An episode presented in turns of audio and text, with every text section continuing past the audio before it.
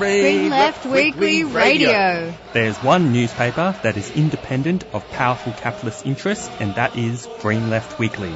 It's the people's voice, committed to human and civil rights, ecological sustainability, democracy and equality. It presents ideas that the mainstream media won't. Green Left is a leading source of local, national and international news with analysis, discussion and debate to strengthen the anti-capitalist movement. It helps expose the lies of the capitalist press and puts the voices of the marginalised and the oppressed at the centre of fighting for a better world and helps us understand the political developments unfolding around us.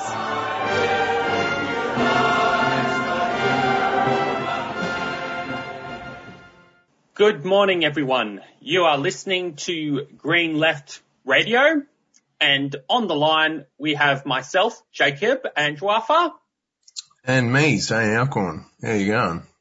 So we're going to be your presenters for this week's program today. Um, this is being recorded on the 14th of January, but obviously it's going to be broadcast to you on the second Friday of January, or I think, or I presume, yeah, it is the second Friday of January in the new year of 2021, which we can sort of hope is going to be a better year than 2020.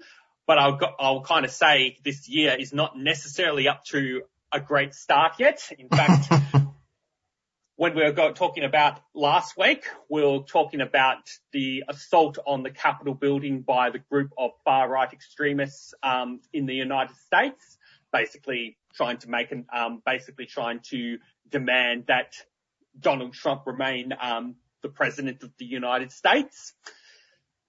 But I guess just before I go into what we have kind of lined up for our program, I'll I think very important that we acknowledge that 3CR today is being broadcast to you from the Wurundjeri of the Kulin Nation. Um, we like to um, pay our respect to elders past and present and that acknowledge that this always was, always will be Aboriginal land and that 3CR and Green Left Radio um, supports the fight back of First Nations people and the fight for decolonisation and sovereignty. Nice. Now, I guess just to give a bit of a, a lead into what we're going to be um, having on our program, we have done, we did a, we have an interview with um, Jonathan um, Lockhart, who is an African American activist who is based in um, Sydney, Australia, and we're um, ha- here. We're we we're going to be having a bit of a discussion with him about the assault on the Capitol building by in the United States and essentially what they kind of represent in terms of racism and the inherent racism of the United States. Then we're going to be playing uh, on a recording of a talk by a socialist based in the United States, Isaac Silver, who's giving his sort of a bit of his assessment of US politics, especially in the context of all the kind of events that have been kind of happening um, at the start of this year.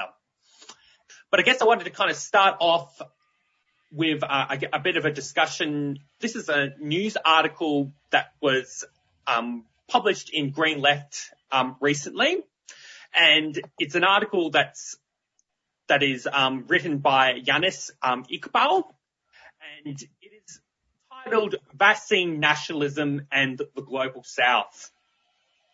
So to give you a bit of a, I guess, summary of the article, and maybe just to start off with, I guess, a few kind of comments is one of the more interesting kind of things at the start of this year and going in towards the end of last year, and we sort of mentioned it a number of times on our program, but it's but when it comes to this whole COVID-19 pandemic, um, which is currently ravaging um, countries like the United States and the UK right now, and I haven't necessarily looked at the latest statistics, but um, essentially what one sort of amazing kind of develop that has kind of happened is that a number of pharmaceutical um, organ companies and vaccine developers have been able to develop um, a COVID-19 vaccine.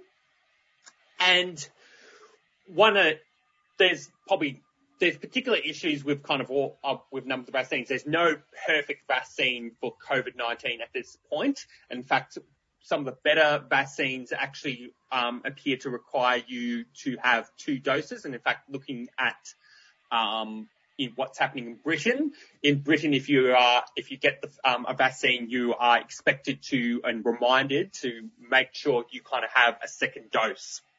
Hmm. But what one of the sort of um, and now this is one of the more important kind of points um, that is sort of written in this article, going back to um, vaccine nationalism in the global south, which is printed in green left.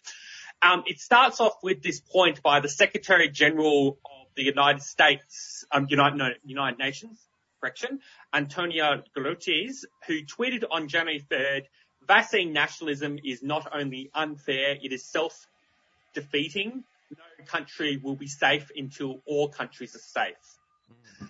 Now, what he's kind of kind of returning, um, um, what he's sort of referring to is we essentially, with the development of this vaccine, we are essentially having a situation where uh, of global, global kind of vaccine apartheid, basically unequal distribution of COVID-19 vaccines on economic lines. And to give a bit of a kind of summary, uh, a start to give a bit of an example, wealthy nations such as the United States, Britain, Japan, and the European Union have spent billions of dollars on deals with vaccine developers such as um, Pfizer, Johnson and Johnson, and AstraZeneca, even before their efficiency was um, was proven. Rich nations representing only just 14% of the world's population have essentially, um, because of the whole private market model that these vaccines have been developed in, have basically bought up 53% of all the promising vaccines that have been um, so far. Um, a good example is Australia, Canada, and Japan, which represent less than 1% of the world's coronavirus cases have pre-ordered more doses of vaccines than all of Latin America and the Caribbean, which is a region which is represents more than 17% of global coronavirus cases. Mm.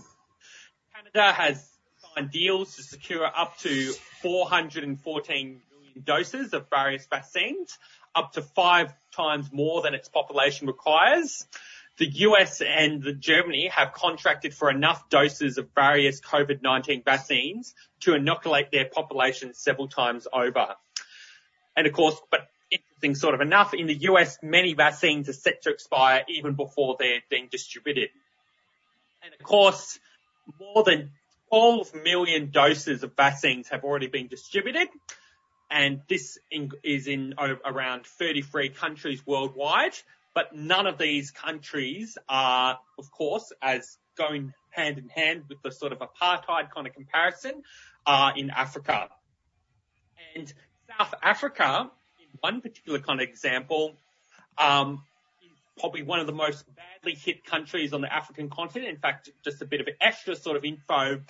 There has been some recent sort of news articles which indicates that a, a particular new strand of COVID-19, although I'm not a, a, qualified scientist, so I can't sort of comment all of that, but it has been reported in the media that one of the more, um, a new strand of COVID-19 is coming from, it has its origins in South Africa and potentially might, some of these sort of potential vaccines might not be able to work, um, might not work for it.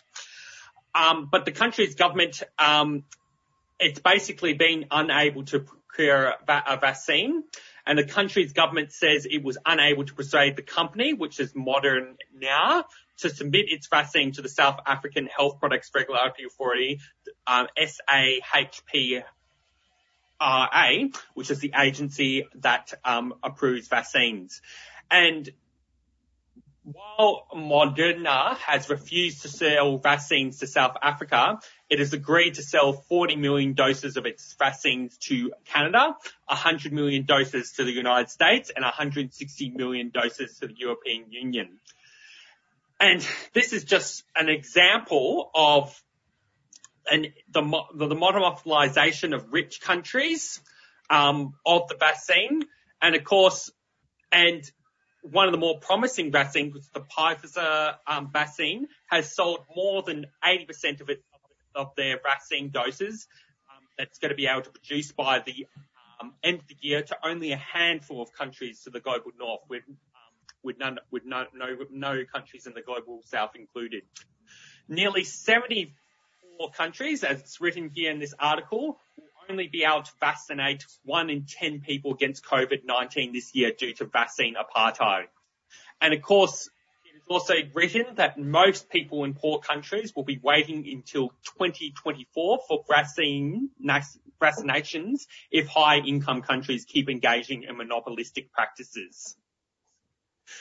And mm. there was actually a report um, by the Northeastern University um, where researchers said that this monopolization of vaccines by wealthy nations could cause almost twice as many deaths as distributing them equally.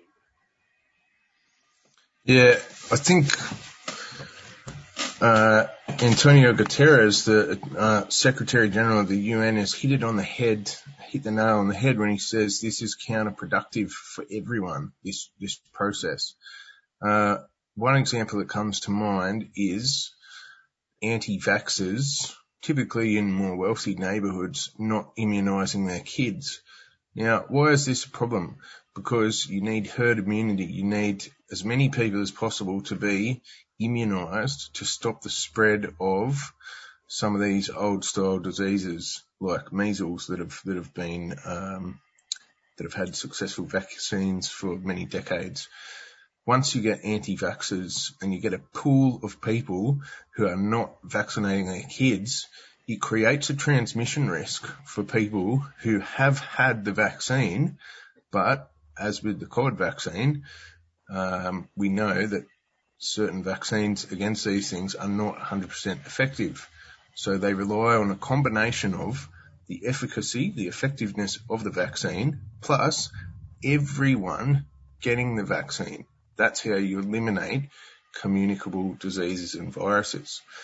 So if you've got a situation that's kind of the reverse of that, we've got little islands of rich people in Europe and Australia and Japan, Canada, the USA, who are all getting immunized, and then everyone else is not getting immunized because the asshole rich people have monopolized the vaccine and are stopping anyone else from having it. Well, what you're going to have is kind of like the inverse. It would be like if instead of in, you know, at your preschool in Toorak, you, you get this pool of kids with measles who can then spread it to everyone else who's done the right thing and been vaccinated. You get the opposite where, okay, people in wealthy countries have been vaccinated, but there's this huge pool of people who still have COVID over the entire rest of the planet. And there's a risk of you know, there's a constant risk of that being transmitted through the, the immunized populations in the West. So it's, it's just really dumb. And then the other issue here is mutations. We've already seen with this UK strain of the virus that's really, um, it's much more transmittable, um, much more infectious we've already seen you don't want large populations of people infected with COVID, uh, all the while that the virus is able to mutate and take on dangerous new mutations. Now, if COVID is left in the global south because these people are not being given access to cheap vaccines, they're not being given equitable access to vaccines, that creates a serious risk that new strains of COVID that are not responding, like the example you mentioned in South Africa, but potentially far worse. Uh, new mutations of COVID could be occurring over these next however long couple of years that, that people are speculating it might take before these vaccines are available in the global south. So yeah, it's just, it's so dumb. And it's like, you kind of reminded of panic buying, like when the f- first lockdown started, and we've seen this again in Brisbane just recently, or and also in the northern beaches when there was a lockdown there late last year. this ridiculous thing of panic buying doesn't make any sense because even in the middle of a harsh lockdown, you can still go to the bloody shops and buy food, but you get this thing where people are buying all of the bloody stock off the shelves. And I can't help but be reminded of that, but it's like rich Western governments buying all of the vaccine stock off the shelves not leaving any for anyone else. It is just utter lunacy and there needs to be an effective global program to get everyone immunized. That's the only way we're going to stop this virus is to get the virus, to, to get the vaccine to everyone, not just a minority of the world's population in the West. That's not how vaccinating people works.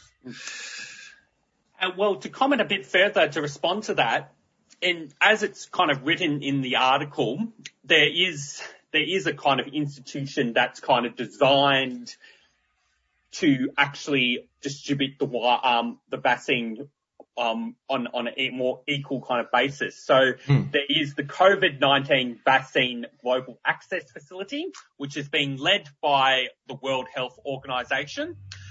And it has been established, as it's written in the article, to prevent unequal vaccine distribution and however, as the kind of article kind of notes, there is a number of kind of problems with it. Basically, this institution is funded from through donations from high income countries and which is basically insufficient for ensuring timely and equitable access to COVID-19 um, vaccines. COVAX aims to procure 2 billion doses of vaccines, share them equally between high income and low and middle income countries. However, what has actually happened is they've only reserved 1 billion doses so far, but by comparison, 35 countries have reserved 6 billion doses for themselves through all these sort of bilateral deals uh, with pharmaceutical companies. And of course, low income countries with um, with with a combined population of 1.7 billion people have not been able to sign a single bilateral vaccine deal. And it has been, COVAX has essentially been criticised for negotiating prices that prioritise profit over the consideration of vaccines as a global public good. There's a lack of transparency of the contracts that they enter in with vaccine manufacturers. And of course, there's also a failure to address the impacts of intellectual property rights on vaccines. Hmm. Of course, there are some countries, there are countries in the global um, south, um, such as South Africa and India, where their governments are trying to make, um, are trying to campaign to call for the World Trade Organization to suspend intellectual property rights related to COVID-19 um, for all the kind of reasons we've sort of been talking about in terms of ensuring um, equality. But I also think that one of the sort of lessons in this is I think it does, it relates very strongly to the nature, I guess, of the capitalist system.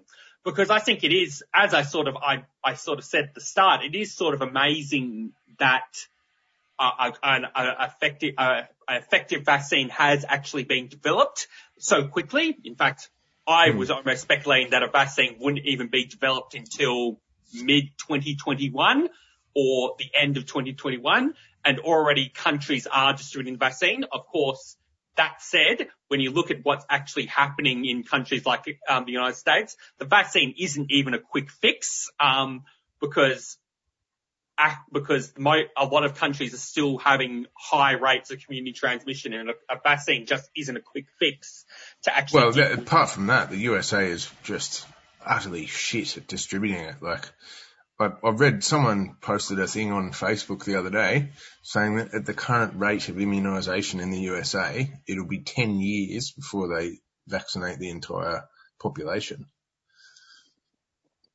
So, and I mean, yeah, I mean, considering this is the same country that has issues with making COVID testing available to most of the population, I'm not um, shocked. Mm. Um, because one of the funny things, um, I was talking to a friend in the United States and he's convinced he might have COVID, but it's actually very difficult to get a COVID test. It's not like Australia where there's testing centres um, everywhere where you could get tested, etc., and it has a fully sort of planned approach. Um, in the United States, it's actually quite difficult to get um, COVID tested, um, and I'm pretty sure you um, there are some places that use COVID tests that not even a, that are not even 100% accurate.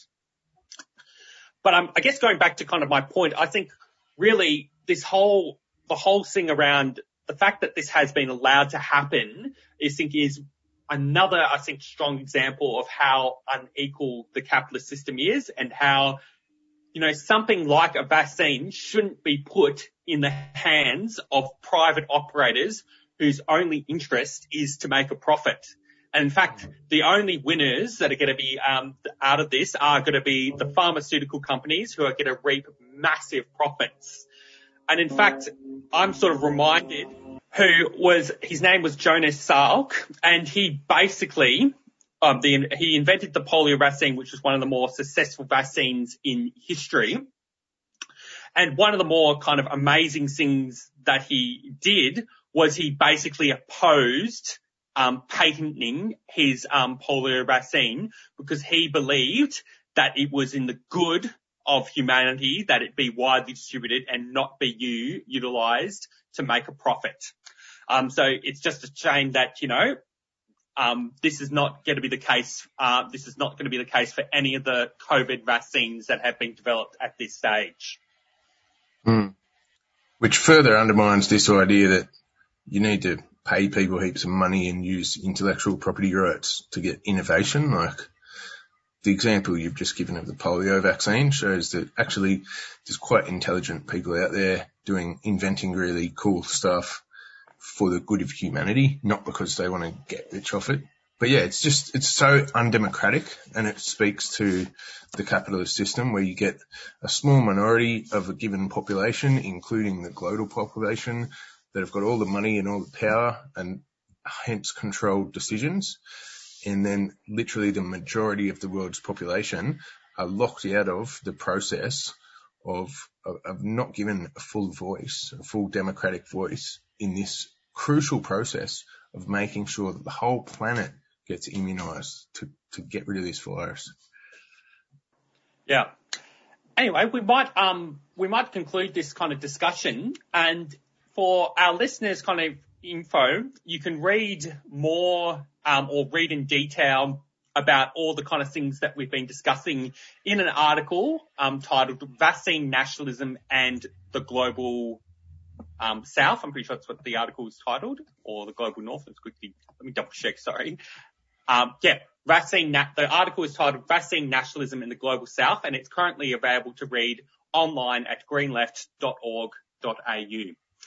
I'll just, and I'll just play, I guess, a, a quick announcement. The St Vincent's Hospital Melbourne Emergency Appeal is raising funds to support our frontline staff. Funds raised through the appeal are being used to immediately purchase urgently needed equipment. Please donate today. Call 9231 3365 or visit stvfoundation.org.au. St Vincent's Foundation is a 3CR supporter.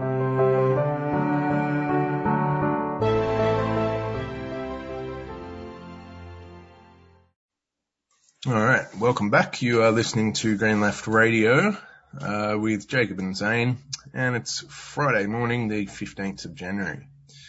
Uh, now we've got a bit of coverage of last week's well, depending who you talk to, coup attempt, riot, insurrection uh, in the US uh, on the US Capitol building in Washington DC. Now, there's been a bunch of coverage of this. There's been a pretty scary report that's just come out over the last couple of days where the FBI has given a briefing to uh, some Democrats in um, in Washington, saying that there could be large protests outside um, state capitol buildings across the country, and that Washington itself, for Joe Biden's uh, inauguration, may face the largest armed protest ever seen in the USA. Whether that's just hype that's kind of being bounced around uh, or whether it's a genuine threat remains to be seen. Uh, but it's pretty concerning, and the National Guard has apparently been uh, drafting up its uh, rules of engagement for warfare in the case that there is a large armed demonstration and any attempts at, you know, uh, shooting Democrats or trying to assassinate Joe Biden. So, uh, safe to say that's a pretty unprecedented and hairy kind of uh, situation. Now, some of the there's been various coverage from different left wing groups and organisations uh, following the events of January 6th. Uh, some of the coverage is looking at how this was a kind of poorly um, poorly executed, thrown together uh, riot. It was not a serious coup attempt, and it did not have the backing of any substantial section of the military or the um, ruling class, which I think is broadly speaking true, but uh, some of the other coverage that's going around, for example, there's an article by uh, Richard Seymour um, on Patreon where it's titled, Is It Still Fascism If It's Incompetent? And what Richard Seymour points out is that, okay, this was not a serious um, coup attempt. He agrees it doesn't have the major backing of the ruling class. Um, it didn't have a, the backing of a big section of the kind of military brass or whatever. So it was not a serious coup attempt. Nonetheless, uh, historically, genuine coup attempts have been preceded by more ad hoc attempts, such as we've just seen on January 6, and those involved learn from the process and refine their um, skills, if you want to call it that, at overthrowing a government. And so um, Richard Seymour is saying that um, this inchoate fascism, fascism in its experimental speculative phase, in which is forming a coalition of minoritarian popular forces with elements in the executive and the repressive wing of the state, it would be devastatingly stupid, complacent beyond belief, to expect US democracy to remain sufficiently stable in the coming years to deny this incipient fascism more opportunities to congeal and grow. Don't tell me that the US bourgeoisie will never support fascism because liberal democracy is working well enough. Don't tell me that fascism won't gain a foothold in a society where the left has been weak for decades and much of the labour movement barely has a pulse. These points are beside the point. Fascism never grows in the first instance because the capitalist class rallies behind it. It grows because it draws around its nucleus those whom Clara Zetkin described as the politically homeless, the socially uprooted, the destitute and disillusioned. And incipient fascism has grown from India to the Philippines, has, has shown rather from India to the Philippines that it does not need a strong communism to react against. Ernst Nolte's hypothesis was incorrect. There is an urgent need for an anti-fascist movement in the United States. Um, so I think Richard Seymour has summed it up quite well um, there. Uh, some of the other coverage that's been going around is looking at how um, new anti-terror laws and new, you know, additional resources for the state, um, new repressive powers are not what is needed to combat um, this uh, new threat of, from the far right in the US, and I, for one, thoroughly agree with that point. Um, I'm old enough to remember the war on terror and all of those new surveillance laws and all this new special funding for heaps more um, police to monitor the population and uh, all these new powers to be able to detain people without charge for large amounts of time those laws, those extra police resources and staff were already there and were not utilised in the lead up to uh, and indeed during the events of January 6. So, uh, yeah, this idea that more police powers are needed is bollocks, and we know that those extra police powers will be wielded against progressive activists and the left. Uh, what's this is a political issue, and um, what's missing is the political will from those who control the police to um, direct them to act against the far right. And we know that there's a sort of an interpenetration of the far right and the police. And there was a bunch of off-duty police uh, officers and ex-military people directly involved in the events of January 6 and people from the Capitol Police facilitating it. So, um, yeah, I think yeah. what's really needed is a mass movement to confront the far right in the streets and to make fascists afraid again and to, you know, the, the post-war consensus after World War II was it's not cool to be a Nazi. And that's what we need to get back to. A society-wide idea. It's not cool to be a Nazi and that's everyone's business. And we can't leave that up to the state. Thank you very much for that, Zane. So this is kind of like a good kind of segue. Um, as I as I sort of planned, we have a number of um, interviews and kind of discussions with different sort of takes and analyses on um, the current situation in US politics. Um, so the first thing that will be coming up will be an interview with Jonathan Lockhart. So uh, we'll just play a quick announcement and we'll be going on to that. So you are listening to Green Left Radio on 3CR 855 AM.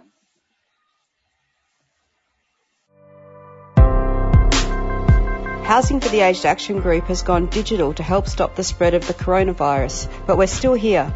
If you're over 50 years old and having problems with your housing, we can help. If you're having trouble paying the rent, problems with your retirement village manager, or concerned about your caravan park, give us a call on 1300 765 178. We can also help connect you with aged care services and emergency relief if you need it. Stay safe, everyone.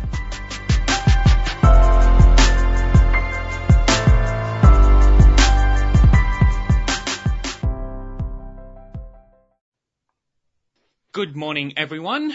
You are listening to Green Left Radio. And for our program today, we are very happy to be interviewing Jonathan Lockhart, who is an African American activist based in Sydney, um, who is also a podcaster who produces and presents the podcast. Uh, morning, Jacob. Thank you so much for having so, me on yeah, the show. Morning, really appreciate um, it. Yeah. So I guess um, one of the so to start off, I guess a bit of kind of discussion. I mean, one of the one of the things we're going to be discussing with Jonathan is these kind of recent kind of events that have happened in the United States, um, specifically around Donald Trump and the assault on the Capitol building in Washington. Um, if I'm remembering location, I'm not that, I'm not, my, my knowledge of American geographic isn't the best. And basically wanted to sort of unpack a bit of an analysis, I guess, of some of the events, especially the inherent kind of racism behind the far right um, that stormed the Capitol building. So I guess to start off, Jonathan, what what can you tell us a bit, I guess, a bit in terms of the summary of those events as they kind of unfolded, especially since for a lot of our listeners, um, we probably didn't necessarily with all the kind of news um, headlines that were sort of coming through day by day. Yeah, sure, no problem. Kind of um, I guess one of the the most salient points to uh, bring up is that um, from you know uh, the uh, presidential election um, coming into now, uh, Donald Trump has you know and his constituents you know within the you know with the within the right wing and within his uh, supporters in the GOP, um, we've kind of reached this point now where um, he has kind of made this, uh, ostensibly it's like this, it's like this boogeyman around the fact that, um, around the, uh, legitimacy of the, uh, 2020 election. And, uh, going into January the 6th, he had planned, uh, a series of rallies called Stop the Steal. Okay. And, uh, within, uh, Stop the Steal on, on January the 6th, he had like a number of his folks, um, speaking a few blocks away from the Capitol, like uh, Rudy Giuliani and his children, etc. And um, they had planned on that day having a march to the U.S. Capitol in Washington D.C. Now, um, after that, um, it's it's a haze of different accounts and things that ended up happening.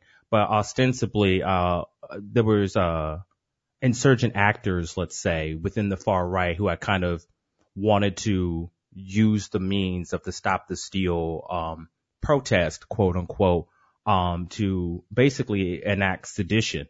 Uh, on that day in the U.S. Capitol, um, in the Senate, uh, in the parliamentary chambers, it was set to uh, certify, um, you know, the the state the state elections um, for uh, Joe Biden as the president elect. So um, as as time rolled on, it became apparent that um, what they were uh, trying to enact was um, literally that, like um, as they put it, like stop the steal. They were trying to make it into the parliamentary chambers, into the Senate floor, in order to quite literally take the votes out of senators' hands in order to not certify the election.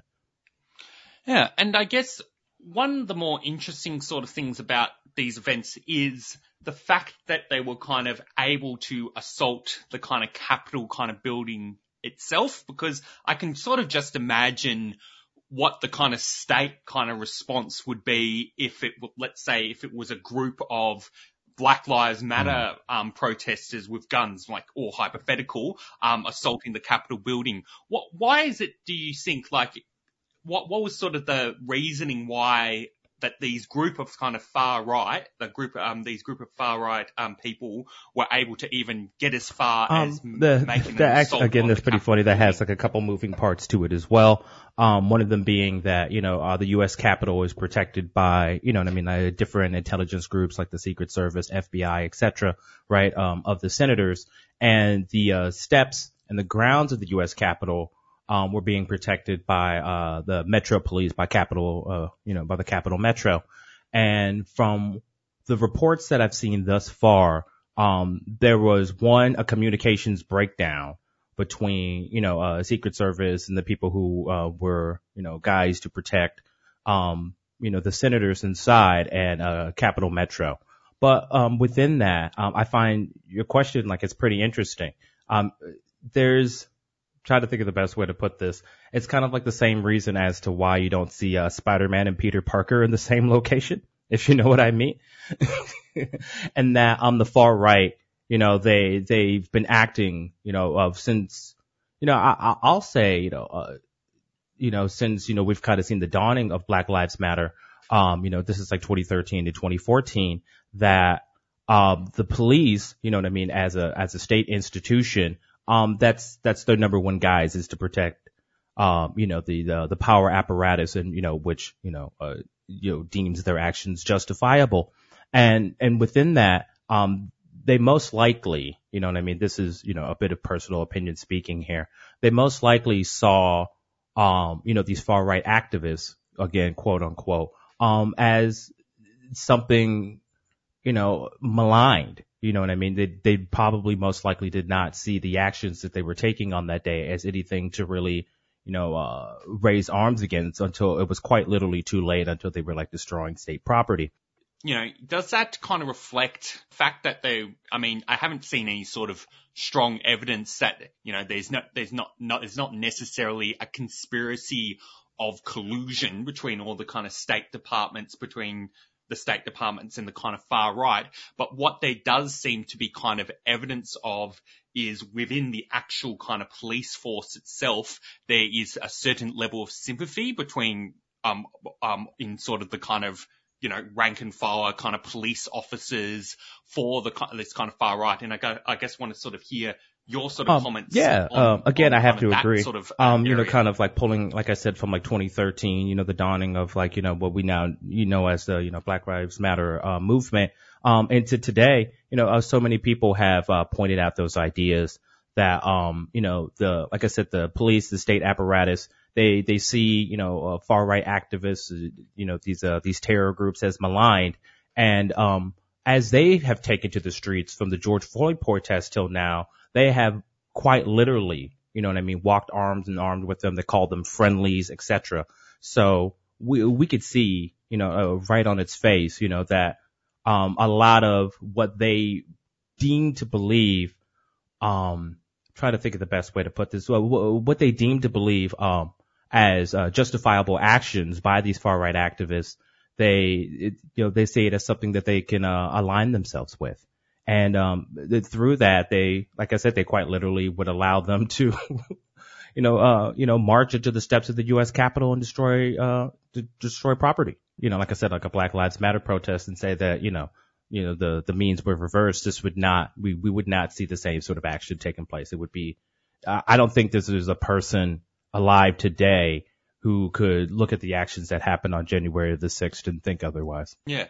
And I guess, I mean, what has, in terms of this kind of assault on the kind of Capitol kind of building, um, what has really been the response of the establishment? And I'm, I'm talking in terms of the establishment, both, you know, the media, like the kind of mainstream kind of media, but also the Republicans, because um, there has been a certain level of public mm. sympathy from the Repu- um, from Republican politicians for this kind of assault. And in fact, we've even seen some sympathy for it uh, from our own very own Australian politicians and also the Democrat establishment, um, who you know in some ways have condemned and obviously condemned mm. the kind of assault on the Capitol um, building. Yeah, you know, as far as like the Democrats are concerned, um, I, I, I'm trying to remember if it was, I think it might have been like the, the next day or maybe the day after, um, you know, President-elect Joe Biden, uh, came out and it was a pretty, pretty, um, again, personal opinion speaking here, I felt like it was a pretty, uh, middling statement.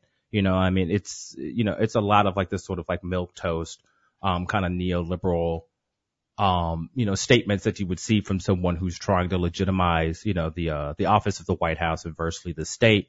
And that, you know, uh, one of his, uh, most salient points as we've seen so often from these sorts of, uh, institutions is in quote, you know, this is not who we are. This is not what America is, etc. As opposed to, um, you know, quite literally, you know, trying to raise awareness about these sorts of things within state power, um, because that delegitimizes, um, uh, the, the apparatus and the systems in which they, um, and, and, and the systems in which they control.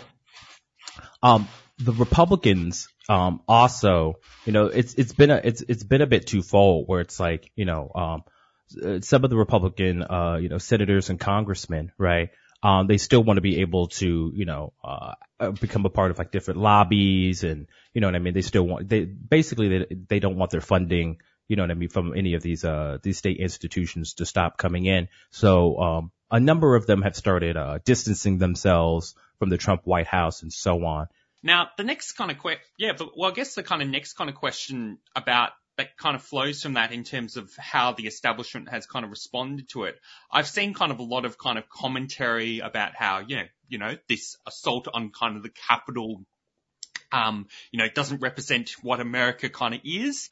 And I guess I want to sort of hear a bit, um, of a bit of more kind of theoretical kind of analysis from you, I guess, on, you know, in terms of this, this, the context, the political context for this far right assault on the kind of Capitol kind of building, um, how does it kind of link with the sort of ideologies of white supremacy and really the kind of foundation of, of the United States, which is, you know, and like Australia, inherently a country um, that is well, yeah. I mean, you you nailed you, you, nailed it there in your opening statement here about you know us getting ready to talk about this theoretically. Is that this is you know uh, as you were saying before, um, this is the formation of white supremacy, like you know, precisely like on its face. You know, um, you know these these acts of sedition, you know, insurrection, um, I would I would bring people to you know I, I try to raise awareness around these sorts of uh um of these sorts of uh, acts of violence you know when it comes to you know we could look all the way back to like you know the the 1960s or even farther back than that. We can go and look back to the 1860s um and these are the same sort of actions that you would see um around you know the abolition of slavery you know the civil war right and uh, reconstruction. Um and, and within that, this is like this bolstering of, you know, these sorts of, you know, uh, puritanical, um, uh, acts of violence and, uh, you know, just, just looking to, um, seize control away from, uh, you know, any act of democracy. I guess one of the, one of the sort of interesting kind of things about it is, does, does I guess that in terms of like President Trump. Yeah, the um, clock is ticking down. Formally, pre- he's now no longer president, essentially. But but one of the things about kind of Trump has is he does essentially represent a kind of movement for the kind mm. of growing kind of far right to kind of gravitate towards.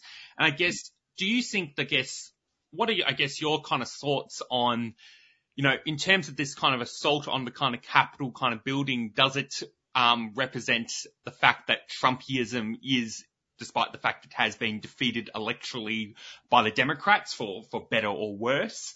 Um, what what do you kind of see this this kind of reflecting in terms of the future of of um, Trumpism, especially since there's clearly a section of the establishment who wants to smash it out of existence. That's not motivated by any left wing kind of ideology. Like I'm talking in reference to the fact that uh, Twitter um, has permanently banned um, Trump from or I think he had, I, I, I wasn't sure about the 100% of that, um, has banned, um, Trump from Twitter. Um, there's the fact that a backlash that has been in response has been a crackdown on the far right on a lot of these kind of social media kind of networks. And I guess if with that kind of in mind, what, what is sort of like the future of this, of the far right in this sort of particular context, especially in the context of a, of a quite a weak left that is not necessarily building counter. Again, this is a pretty interesting question. Right. Um, uh, first off, it's pretty funny that you would mention the, the, the Twitter ban of Donald Trump, and that um, I, I find it most interesting that uh, one of his last tweets, uh, quite literally, like referred to that that uh, you know the Make America Great Again, the America First uh, movement that he's you know he's kind of uh, uh he's spearheaded. Um, he he sees it lasting long into the future. So um, uh, as you as you were saying before, um, the U.S. left um, has like a number of spinning plates. Let's say you know going into 2021 and far, and far beyond, and that uh, you know uh, direct action, mutual aid, bail funds, etc. Um, and this fight continuing against you know the racist uh, you know state actors and the police uh, is is going to continue far into um, let's say the the potential sunsetting of of Trumpism um, in, in this iteration, let's say. Um, as far as you know, the the Republicans, you know, um, claiming like they're smashing it or whatever, I feel like it's just most likely just going to be a recontextualization of the you know, of the dog whistling that you know made him so popular. Um, you know, his you know, his ostensibly, I, was talking about this with someone yesterday. This, you know, if you look back into his, his past, this is like the actions of like a mob don pretty much. You know what I mean? You, you, uh, you know, you, you, you use, um, you know, the, the means in which you, you know, you possibly can, you, you, you roar up people, you know what I mean? And then you, you, you set them on a, um, uh, on an unsuspecting public. And I don't think that the Republicans, you know what I mean, or any of the congressmen, um, through this last election are really gonna distance themselves from that sort of rhetoric.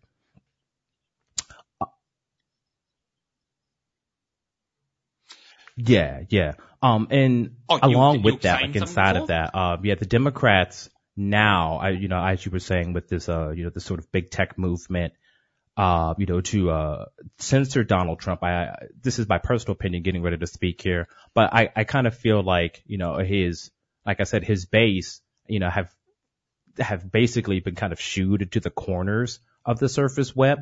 But, um, I, I feel like this is just going to be something that drives them underground do like encrypted um, apps like um, you know we just saw um, one of their larger bases Parler being taken off the surface web and then there's like another far right uh, Twitter alternative called Gab also being uh, taken down over the last few days but you know like I said there's encrypted apps like Signal and Telegram that they um, really like um, gathering in groups and organizing in. So, um, if anything, you know, this, this big, this sort of big tech censorship is a double-edged sword.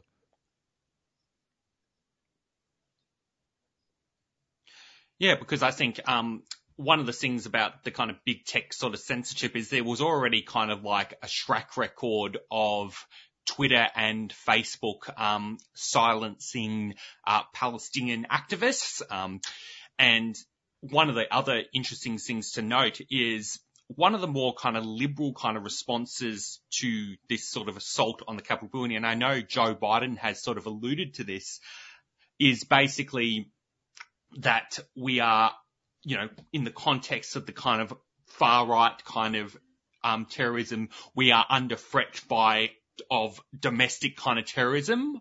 But of course, when Joe Biden kind of says things like that, you know he's not just talking about this sort of loony, sort of racist far yeah. right. He's also directing it kind of to the left. And it's sort of like there's clearly seems to be, I guess, in response to this assault on the Capitol building, there's clearly going to be a call to, in fact, actually increase the level of, of um, state control. And in fact, one of the sort of a random sort of comment I just like to sort of make is going back to sort of my comment, um, the comments and discussion about the police force and their kind of support um, for these sort of far right sort of ideologies, it's sort of like almost like a weird sort of funny contradiction that, you know, from some liberal commentators and from a lot of um, liberal sort of capitalist sort of politicians that, you know, you know, the response um, to how we deal with this is actually we need more police, we need more secret police, etc., so we can prevent this from happening again. When actually it seems to be that the systematic nature um, of the police is actually one of the reasons why this was in fact allowed to happen, which is a bit of a sort of um, amusing kind of yeah, most, most definitely. Uh, I agree. You know, um, uh, as I was saying before, if you look back on some of the uh, the video footage that's available, um, you know, from from January 6th, you know, um, the the the police are quite literally like raising barricades and assisting people up the steps. So uh, again, like I said, uh, like I was saying previously, you could see them quite literally marching arm in arm around certain aspects of, uh, you know, like I said, this, this Trumpism and the way that they see, uh, a state apparatus and how they want to seize control.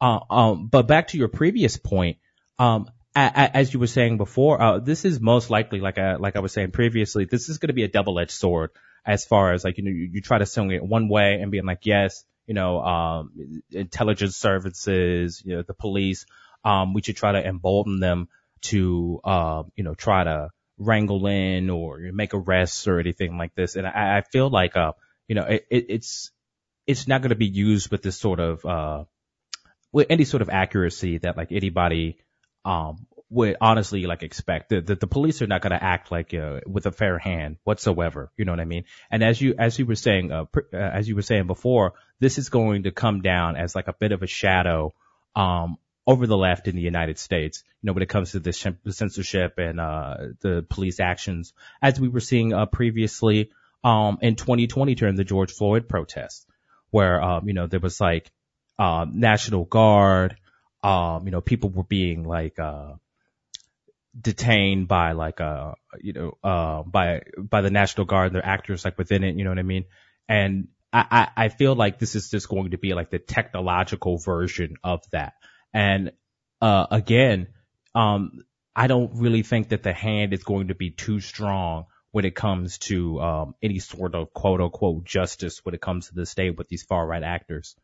I, I just don't see that it's a this the state, you know, and and the police and like uh, the prison apparatus. And inversely, you know, the uh, justice system has never acted in a way where it's like just when it comes to these sorts of means. Um, a, a, perfect example of this is that with over uh, with over the last uh, couple of days, this is like a breaking story that uh, the far right again is like a, preparing another protest on the 17th, uh, known as the Day of Rebellion, where um, uh, Trump and his uh, his his followers are planning on coming back to Washington D.C. to interrupt the the inauguration of Joe Biden, and they are quite literally calling for their followers to come to this one armed. So uh, again, we're, we're, we're most likely going to see the failing of like, you know, the state apparatus and, uh, you know, the police, um, again, to even try to bring this into a proper light so people can understand what, uh, what this moment truly means as far as the far right and its terrorism is concerned.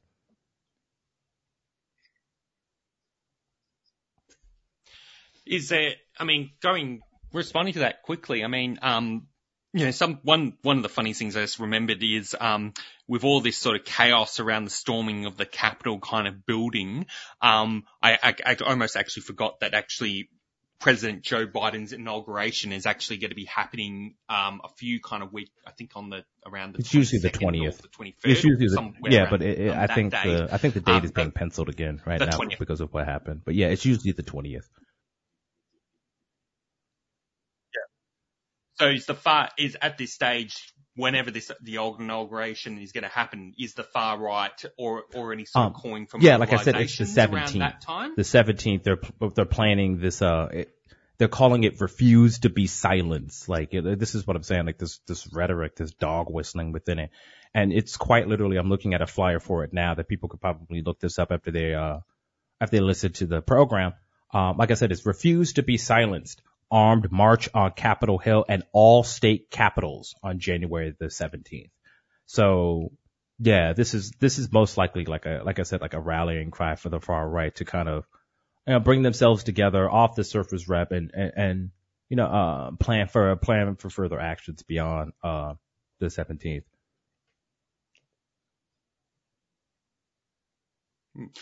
And I guess the next, um, I kind of want to move on to, I guess, more the final sort of discussion point I sort of want to sort of talk about for this.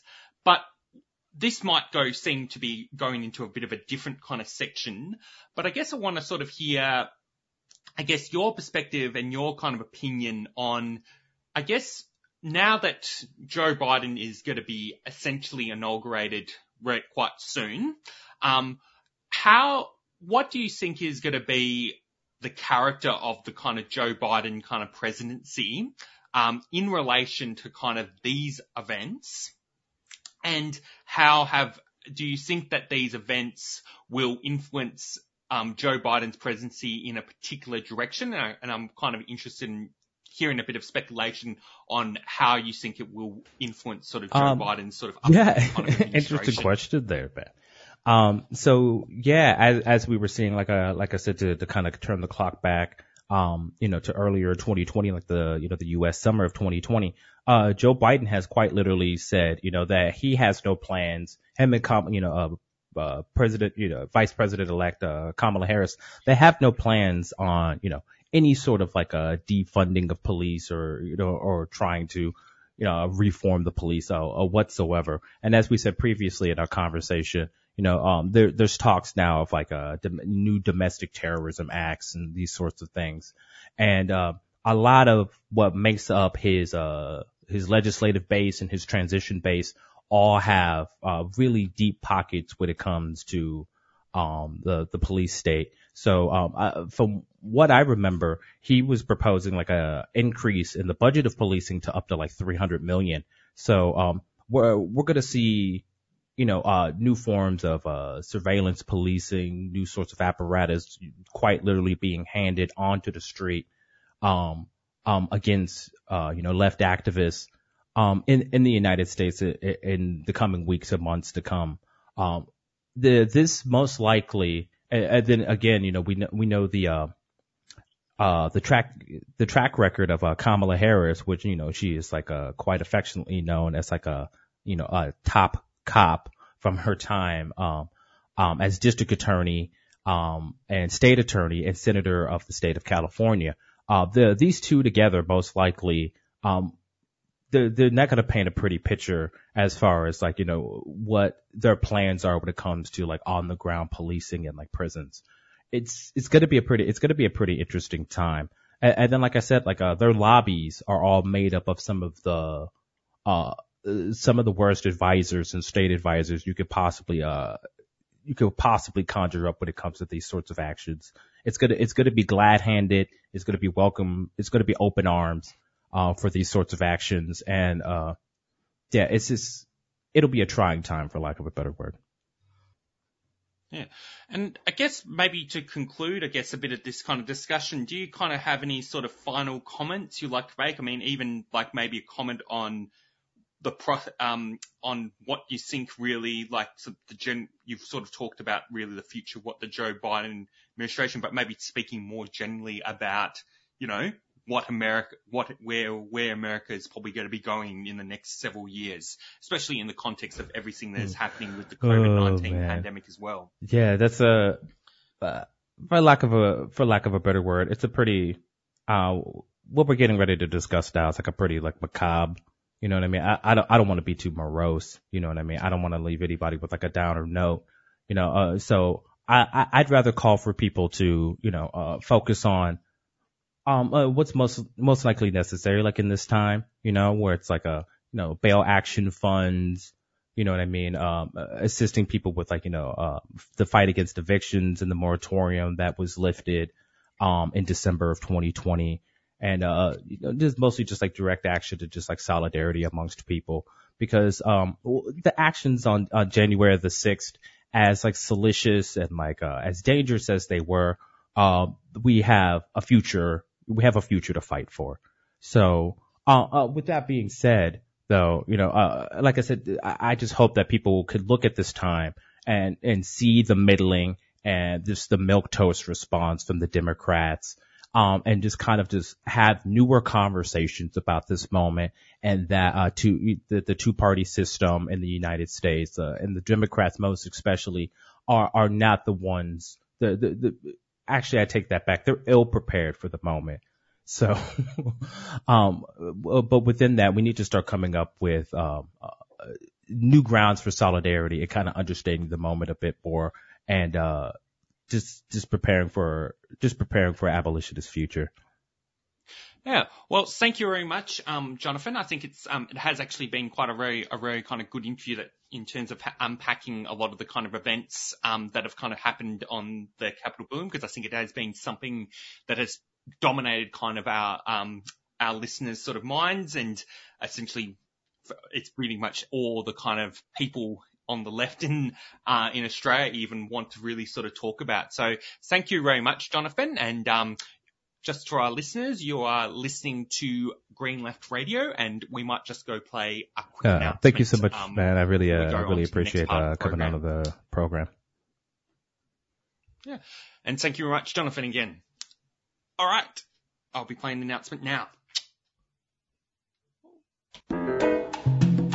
Do you need to renew your subscription? Make a donation. Or pass on some information to a programmer.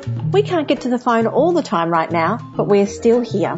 You can call us on 03 94198377 each weekday between 1 and 5 pm and talk to a staff member. That's 03 9419 8377. 3CR Community Radio, here to stay.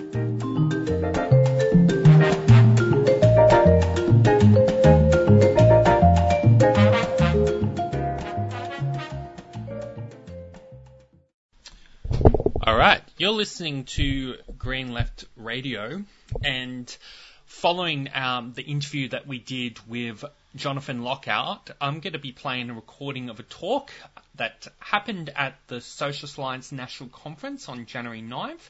And this is from the Democratic Socialists of America member Isaac Silva, who has been previously been a guest on previous programs of Green Left Radio, to talk about US politics in the week of Trump's coup. Um, so it's just another bit of analysis on the US politics um, that um, our listeners will hopefully enjoy. You are listening to Green Left Radio. So, uh, thank you for having me, and thanks for the. Uh, that was an excellent report, Susan. That actually sort of um, covered some of what I was going to cover. This has been uh, a little bit of a difficult week to attempt to summarize U.S. politics as I was um, trying to sort of put together an outline over over the course of the week, everything changed fairly dramatically uh, day by day. So I'm just going to um, uh, address a few questions, and I'm not sure if I'll be able to venture really a comprehensive view of U.S. politics because it's I think that that would be um, there's a, a, little hubristic to think that uh, with so many um, moving factors, it's it's uh, kind of impossible to do. But uh, so just going on to this week, the question of whether this was a real coup attempt or um, political theater. I think that this was um, the uh, attack or whatever you want to call it on the Capitol uh, this Wednesday, U.S. Capitol, was the last attempt of a long effort by Trump and his supporters to hold on to the presidency um, with increasing Uh, so they started with relatively traditional Republican techniques like vote suppression, um, uh, sort of uh, messing with uh, the postal service and, and uh, interrupting mail-in voting, preparing for court challenges, and so on. And as it became more desperate, um, uh, it, it led to, um, like Susan alluded to earlier in the week, there was a statement by all living secretaries of defense saying, you know, the Department of Defense cannot uh, violate the U.S. Constitution. So it's clear that there were various things going on behind the scenes of seeing what he could do to remain in power. And what ultimately happened was this, um, you know, sort of a few thousand people uh, rushing the Capitol to delay the uh, certification vote. Um, I think that traditional elements of a coup, of a successful coup, like allegiance of sections of the military apparatus, uh, obviously wasn't present. Uh, there is broad support for Trump among police across the country. Um, so it's at least plausible, if not likely, that there was uh, collusion from members of the DC police, the Capitol police, um, but seemingly not, uh, you know, a large organized conspiracy, probably more in the, you know, in, in, in the arena of, of individual actors. Um, but I'm sure that will be investigated. Uh, and in fact, I think that something that may impact those allegiances are the fact that there was a member of the Capitol Police um, killed in the scuffle. Uh, he died um, earlier today or yesterday. So it's also, to me, uncertain about whether Trumpism or how specifically Trumpism will be weakened or emboldened by all of this. In the immediate short term, um, the things that are sort of dominating the headlines, Trumpism has been weakened and isolated politically within the Republican Party. Um, and in some ways, this is almost like a reset to the 2016 uh, Republican presidential primaries, where you had an allegiance of all of these various institutional actors in the Republican Party going against Trump. Um, since then, there had been kind of a pragmatic adaptation to temp- uh, opportunistic allegiance with Trump. Mitch McConnell, the Speaker of the House, is the uh, best example of this.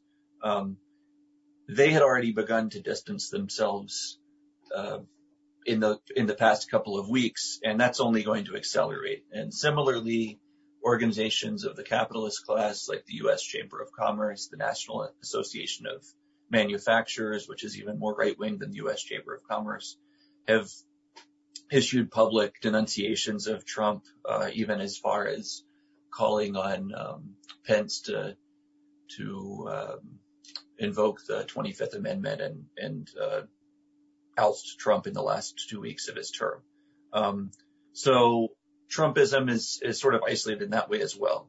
And then there was, of course, the statement from all of the surviving um, secretaries of defense.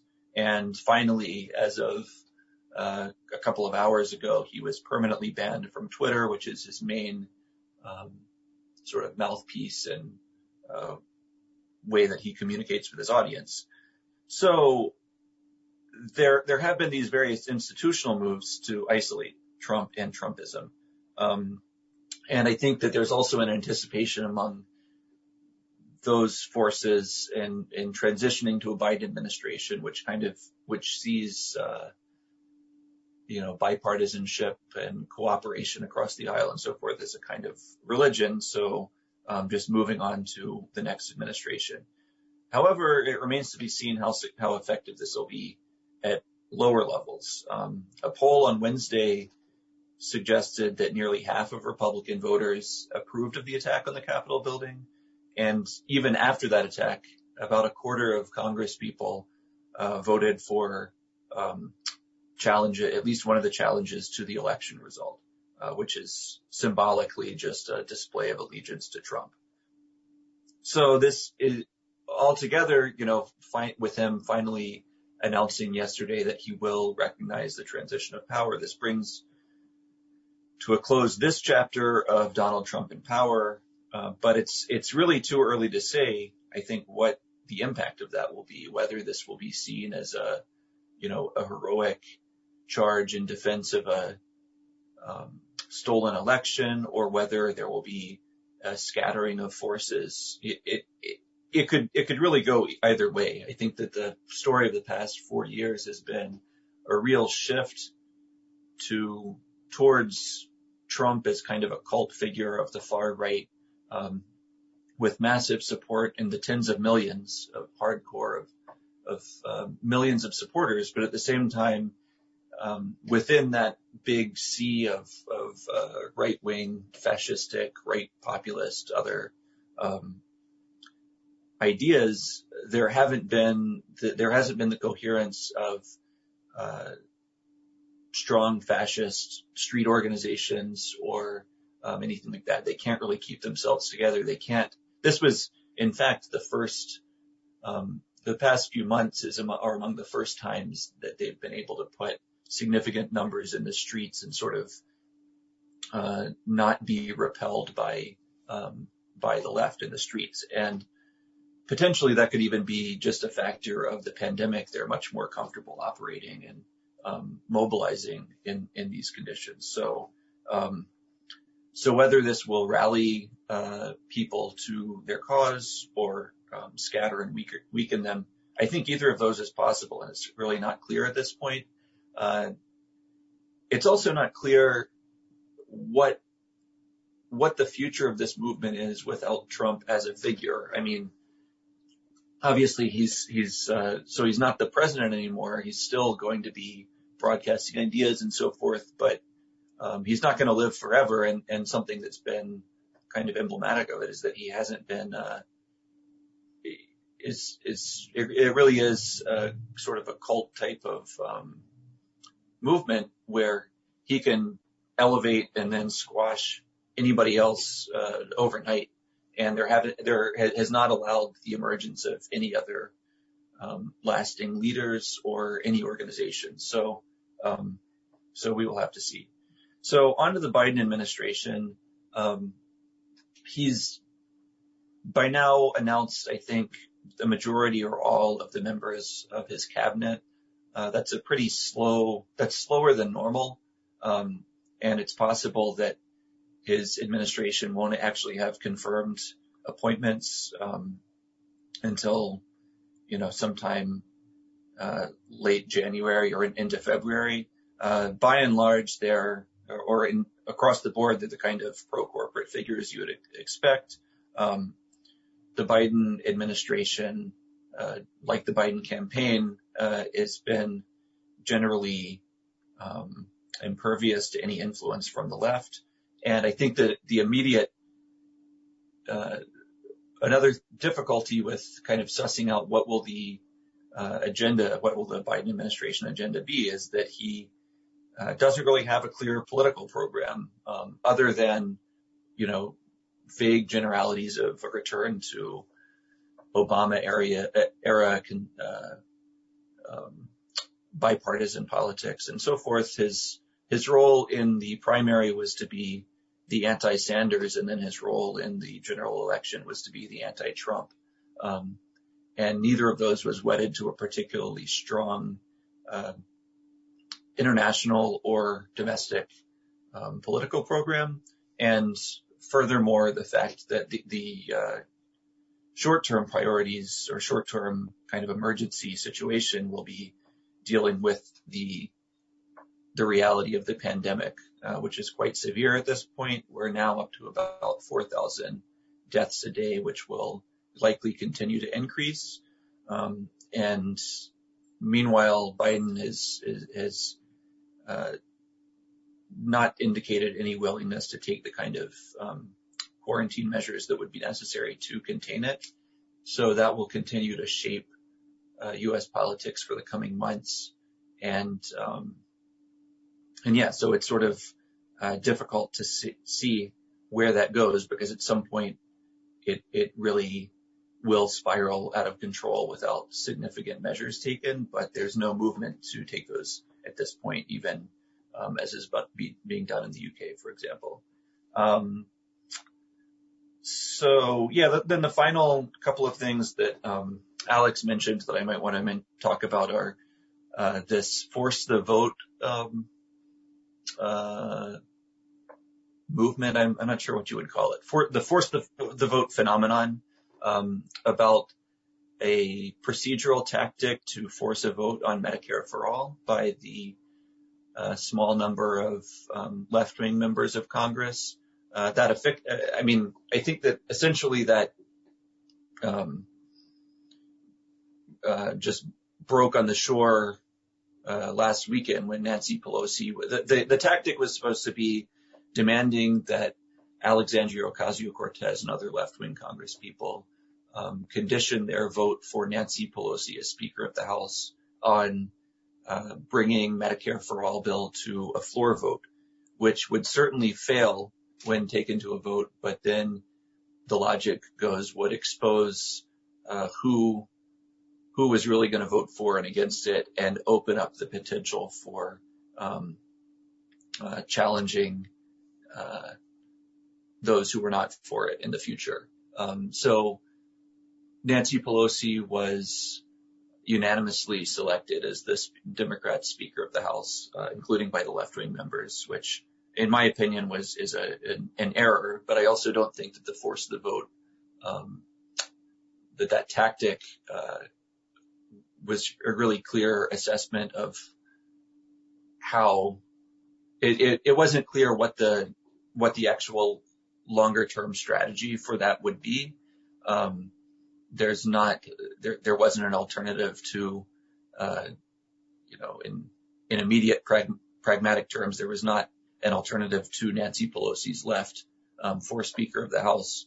So it's a very weak bargaining hand to say uh, to not vote for her on some condition because she could just say you know and then what.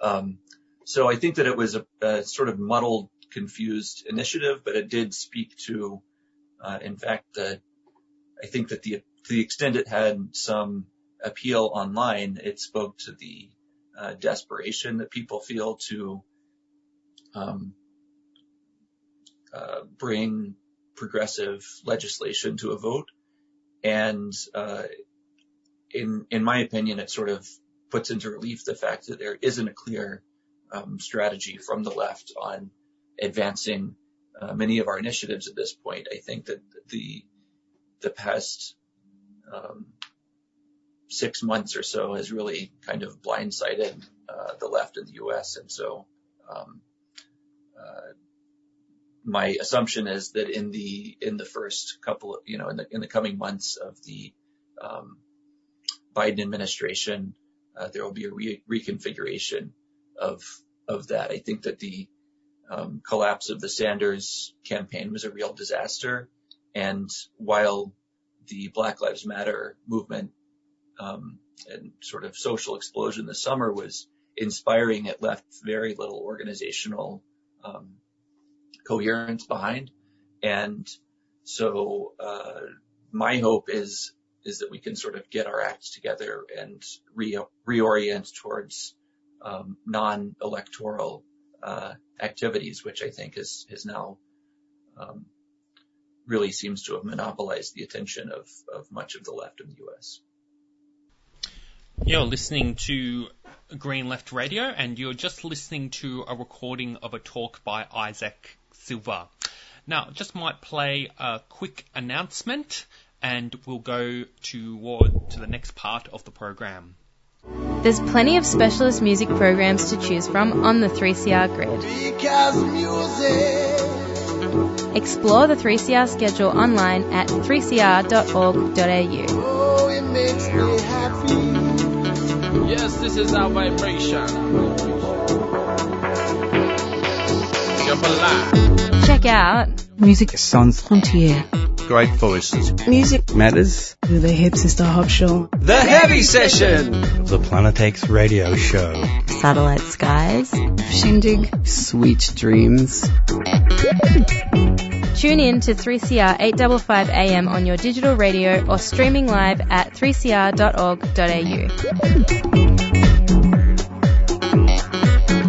Let our music make you happy.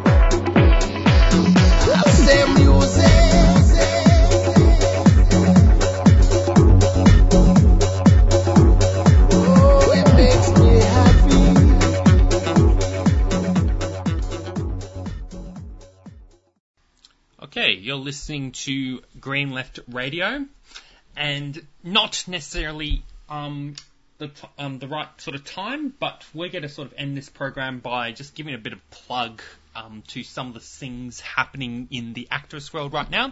So this is going to be the special activist calendar section of the program, and Last week we were speaking about the refugee rights campaign and how there has been a lot of consistent mobilisation to free the refugees who are currently held and imprisoned at the Park Hotel. There are more than 60 refugees who are currently imprisoned in the Park Hotel, which is just on 701 Swanston Street and there has been a number of um, a number of groups are starting to organise different protests and issue um, around um, around the centre, and the just to let listeners know to start off, there are daily protests outside the Park Hotel uh, that have been organised by Stand Together for Justice.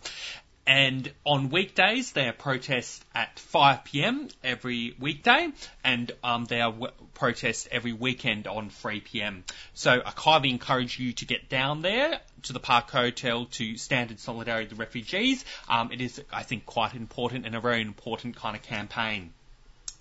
Now, just to give you a taste of some of the events that are kind of coming up, this Saturday on January the 16th, there's going to be an open air public forum at Lincoln Square, which is actually near the Park Hotel from 1.30pm to 3.30pm. And it's going to be an open air forum on the history of the refugee rights movement. So that's going to be happening from 1.30pm to 3.30pm at Lincoln Square.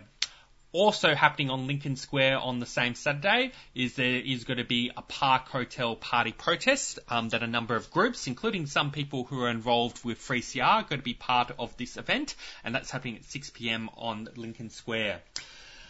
And then, um, to give a bit of a plug to a special program that's happening on 3CR, there's going to be a Tunnerminnerwait and Maulboyheenner commemoration in um, 2021, and that's going to be happening at 12 p.m. via, via Free.